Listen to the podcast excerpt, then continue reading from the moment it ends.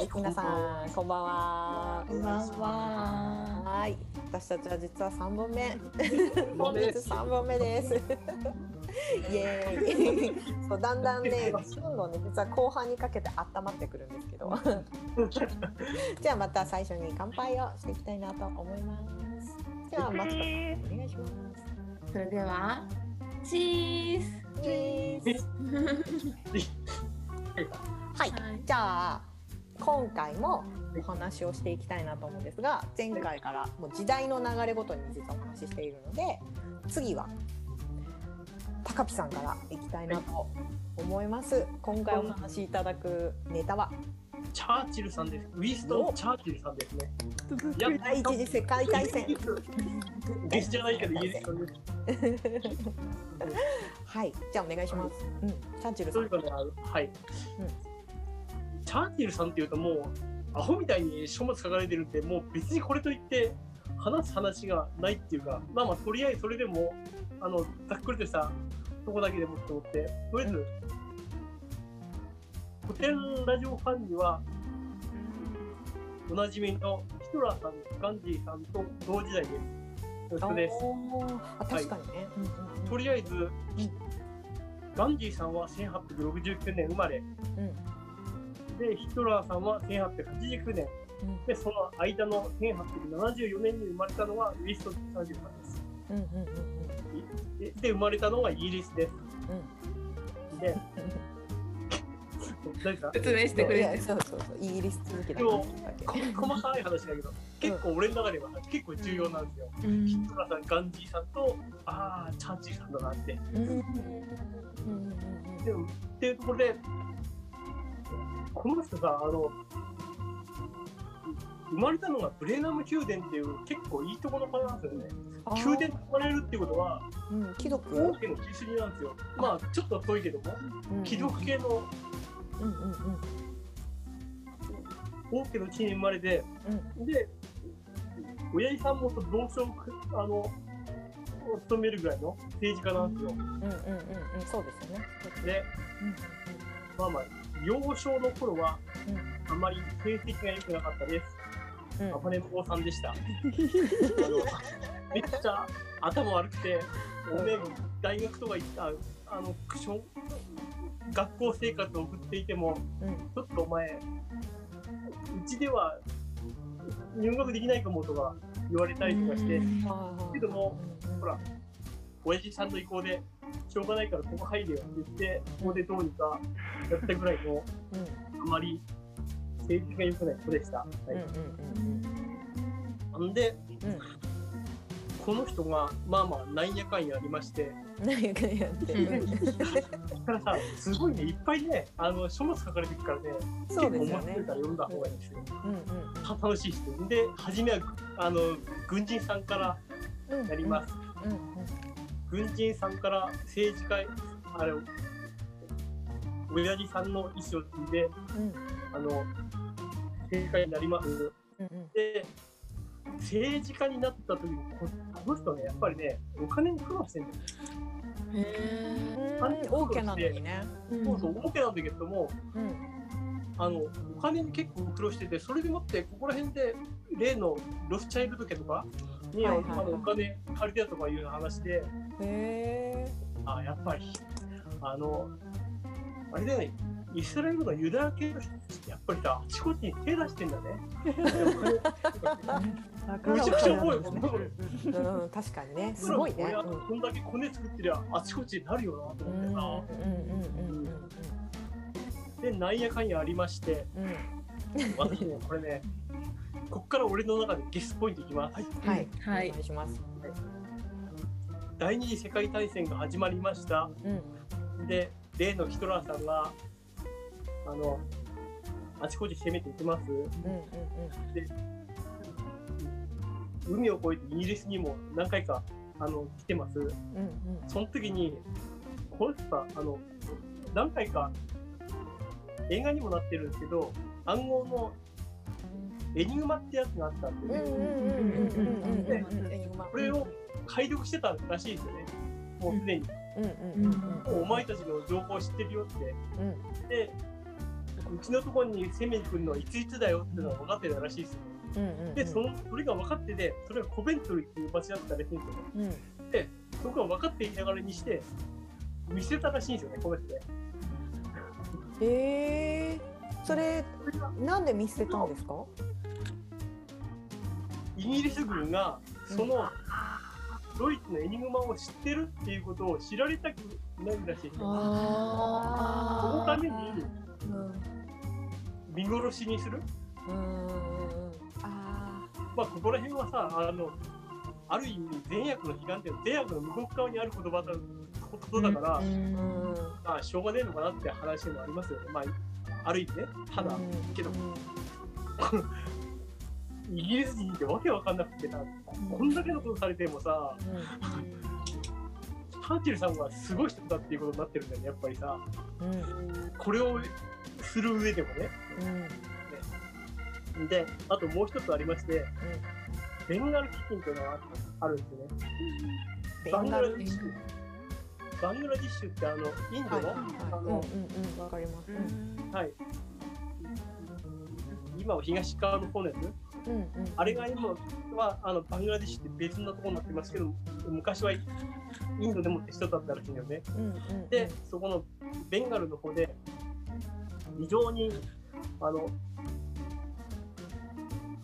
あの、き飢饉を起こされた、飢饉が起こる状況じゃないのに、飢饉が起きてしまった理由っていうのは、うんうんこの人が、うん。チャーチルさんが、あのうちのところに米がねえから送れっていうのと、あの、飯がねえから送れっていうのと、あの、そのベンガルに、こう豊富にあったうん観光を全部、あの、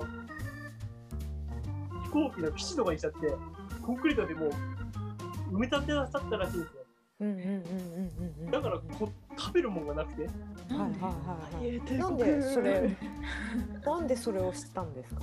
ベンガルにあの軍事基地としてを作ったんですか？ベンガルっていうところはちょうどいいとこだったらしいんですよ。はいはいはいはい足がかりになるために海軍で。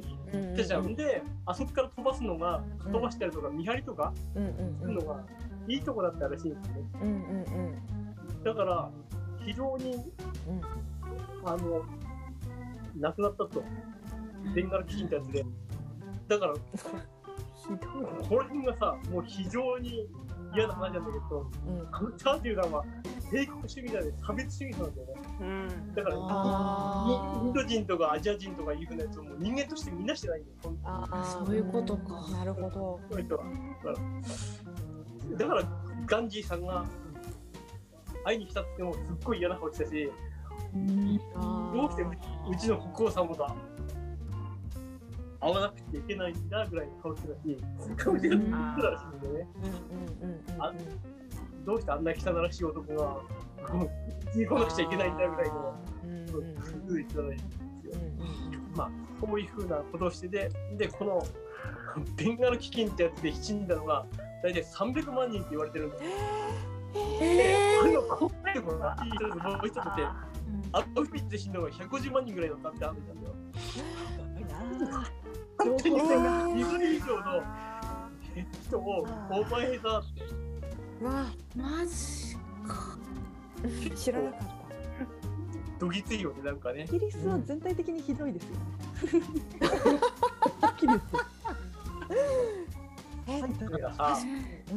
難しいのはさ、ここでもってさ、ヒトラー止められる人はこ、大体多分この人しかいなかったよね。そうですよね。あの時を見ると、うん、あの時に。多分ねね、多分なんだけども、それはわかる。けどさ、わかるけどお前さ、ってうん、ちょっとやり方あるだろうっていうところを思いながらも、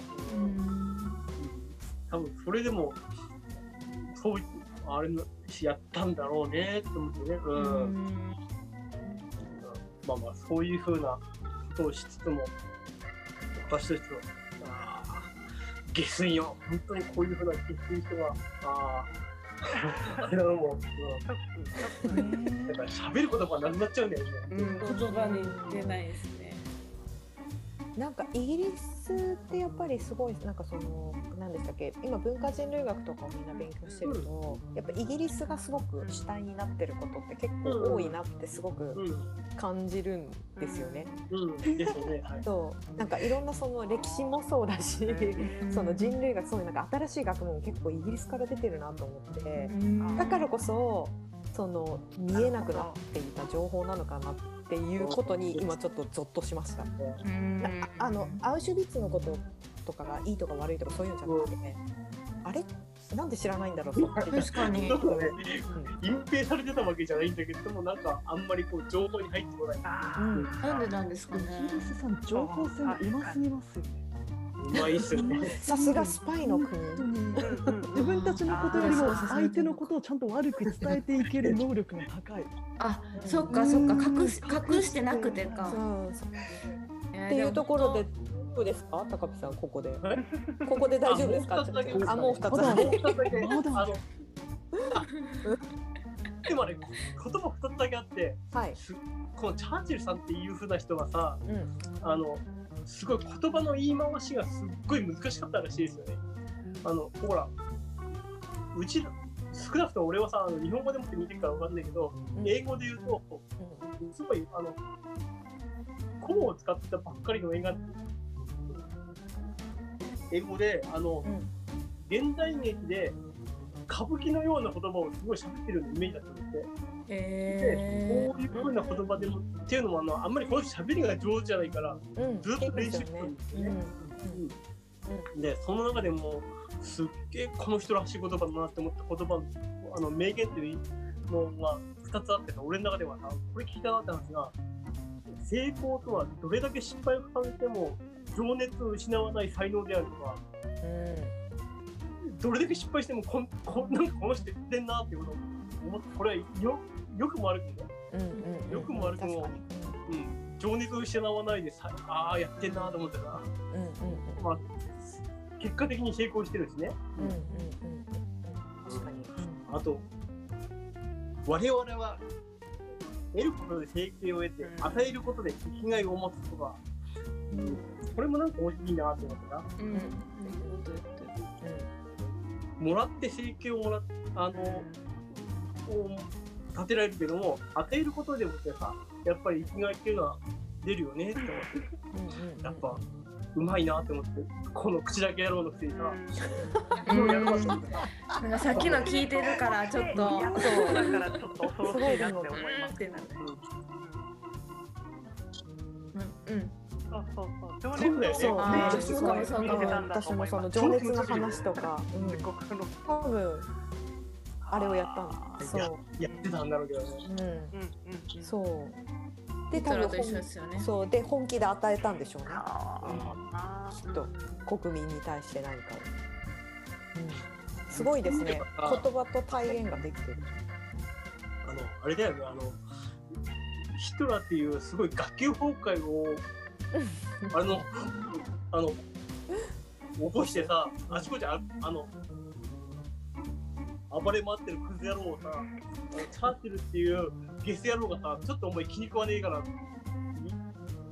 ちょっとやっつけるわって、で、それでもって殴り合いでやっつけたぐらいのなんかイメージだよなって、クズ野郎が、もう、ゲス野郎がやっつけたよっていうなんか、イメージなんですよね、俺の中ではね。うん。うんうんうんマイナスかけるマイナスはプラスってことですね。プラスうまい。毒を持って毒を制す。うまいな。うまい。そう。まさに。まさにそれ。いいまとめ方いいまとめ。ありがとうございます。ありがとうございます。ありがとうございます。はい。じゃあちょっと毒を持って毒を制された後に最後は、い。じゃあ今回ヘルプでお願いしてるまちこさんにはい。お話をお願いします。はい私はえっとパブロ・ピカソさんです。はピカソ。ピカさん私私全く美術 あの詳しくなくて、うんであの美術的な観点から、まあ、ピカソがすごい人っていうのはあの全然語れなくてですね。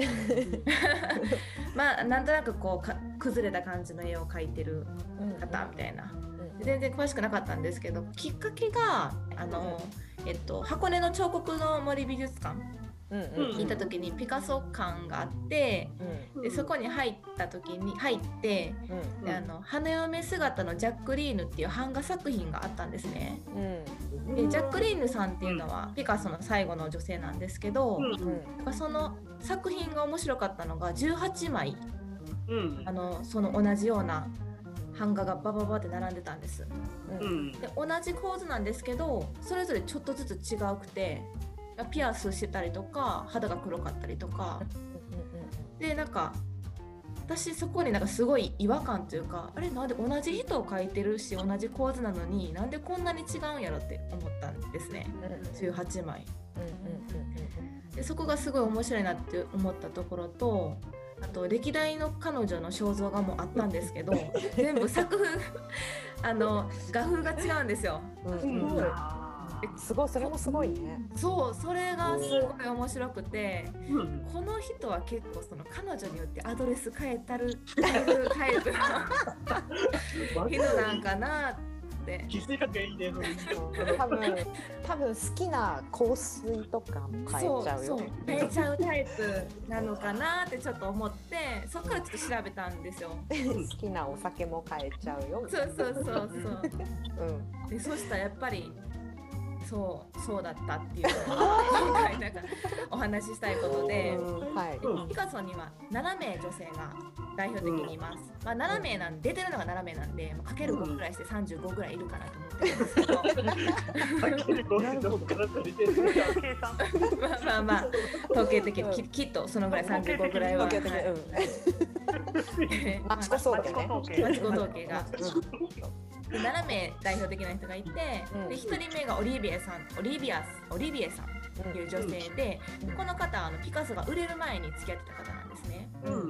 でオリビエさんと出会う前はそのピカソ青の時代って言って、うん。青の楽譜ですごいこう、暗いう。ん。結構暗い。青の時代。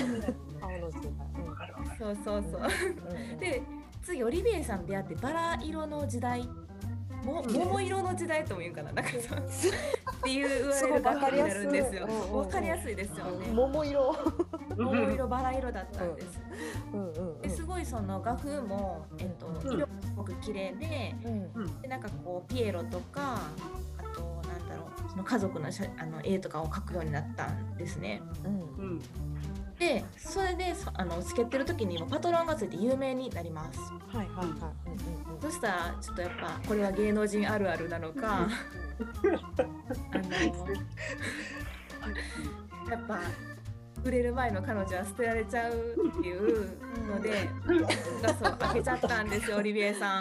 はいはいはい。飽きてで,、まあ、でもすごい嫉妬深くてオリビエさんも外に出ないでくれみたいなお前外に出たらちょっと他の男寄ってくるしやめてくれみたいな言ってたのに、オリビエさんがちょっと外出てみたら自分の友達とイチャついて歩いてるピカソがいるっていうへこれがエヴァさん2人目の女性エヴァさんです。ーうんうんうんうん。でエヴァさんに乗り換えます。うん。うん。次は何の時代？次あのキュビズム入ってきます。キュビズムってあのちょっと飛ばしてますいくつか。うんうんうん。キュビズムってあのピカソの代表的なあのなんかちょっとガチャガチャってやつ。ガチャガチャガチャして。うんうん。あのキュビズムの時代にエヴァさんがいるんですけどはいはいはい。オリビエさんの友人でした。うん。でエヴァさんもキュビズムで描いてるんですけど全く分からへん。どこに人の絵が描いてあるっていうぐらい分からへんちょっと絵になってるけどなんか愛しきなんか僕のハニーみたいな感じでなんか作品に描いてたりするんですよね。でまあラブラブだったんですが、うん。えっと、エヴァちゃんが病気で死んじゃいます30あ歳で。これはちょっとかわいそうでしたね不幸でしたね。でこの後ちょっとピカソもがっくりくるんですけどまたその何年後かだろう。2年後ぐらいかな。うん。復活。復活します。深えっ、と次オルガ。オルガちゃん。あ、オルガちゃん。オルガちゃん出てきます。オルガちゃんは、えっと、ロシアのバレエダンサーでうん貴族の名家の方でした。なんかピカソがうんあのバレエのうん。美術スタッフ美術スタッフじゃな。あの美術とか衣装とかを担当してうんその先のバレエダンサーの方なんはいですけど、はいはい。うん。僕バレエなんじゃね。そうあの一目惚れして2人が付き合って。うんで1回目の結婚をします。はい。おそこでうん。うん。そこでね。うんうん。でオルガちゃんの時は新古典主義っていうでまだこれもまた違う。はい変わります。キュビズムどこ行った？キュビズムちょっとおいなんかちょっと置いておやすみ。置いとい置いといててちょっとなんか小なんかちょっと分かりにくすぎたんかな。ちょっとすごい分かりやすい新古典主義。本当人の、人の絵って感じです。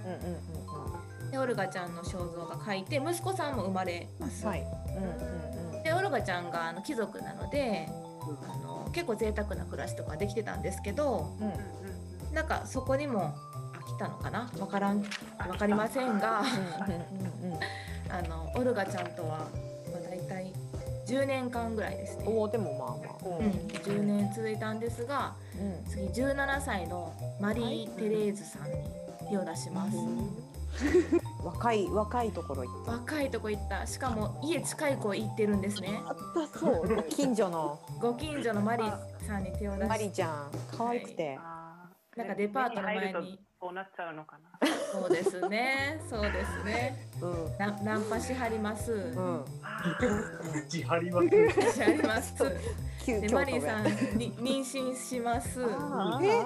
おました。早い早い。う激しい。はい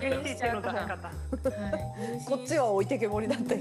そうなんですよ。で、まあ、オルガさんもやっぱりそこあのやっぱプライドがあったのか、うんマリーさんに子供ができた瞬間にも息子を連れて出てったんですけど、うんうんうんで離婚してくれってピカソに言うんですけど、うピカソあ離婚してくれないですよ。んうん。無理。うん。慰謝料払わなあかんから。うんえそれが理由なの？そうそれが理由で。ごめんなさいなんか嫌だとかしか聞こえてこなくて。まあでも嫌だってなりますよね。う。んしかもマリーさん17歳この時ピカソさん45歳おおまたそういうまたもうもうそんそんなんばっかさごめんなさい今日は。そうなんですすいませんだからこの月会じゃないですか。ゲス会になっちゃったね。本当に。月会になっちゃいましたうんそれで、うん。マリーさんとは大体まあ8年ぐらいですねあ、それでもまあまあまあ。まあでもまたちょっとかぶって次ドラさんに行き行くんですねドラさんうんはい、な。うん。ドラさん早いですね。いい感じで思ってあれですね。ドラさんのフランスの写真家で詩人で、結構アーティスティックな方なんですけど、なんかカフェで出会ってほで、うん。あの紹介してもらって。う好きね道端。そうよくねちょっと運命感じちゃうかもしれないですね。あれ。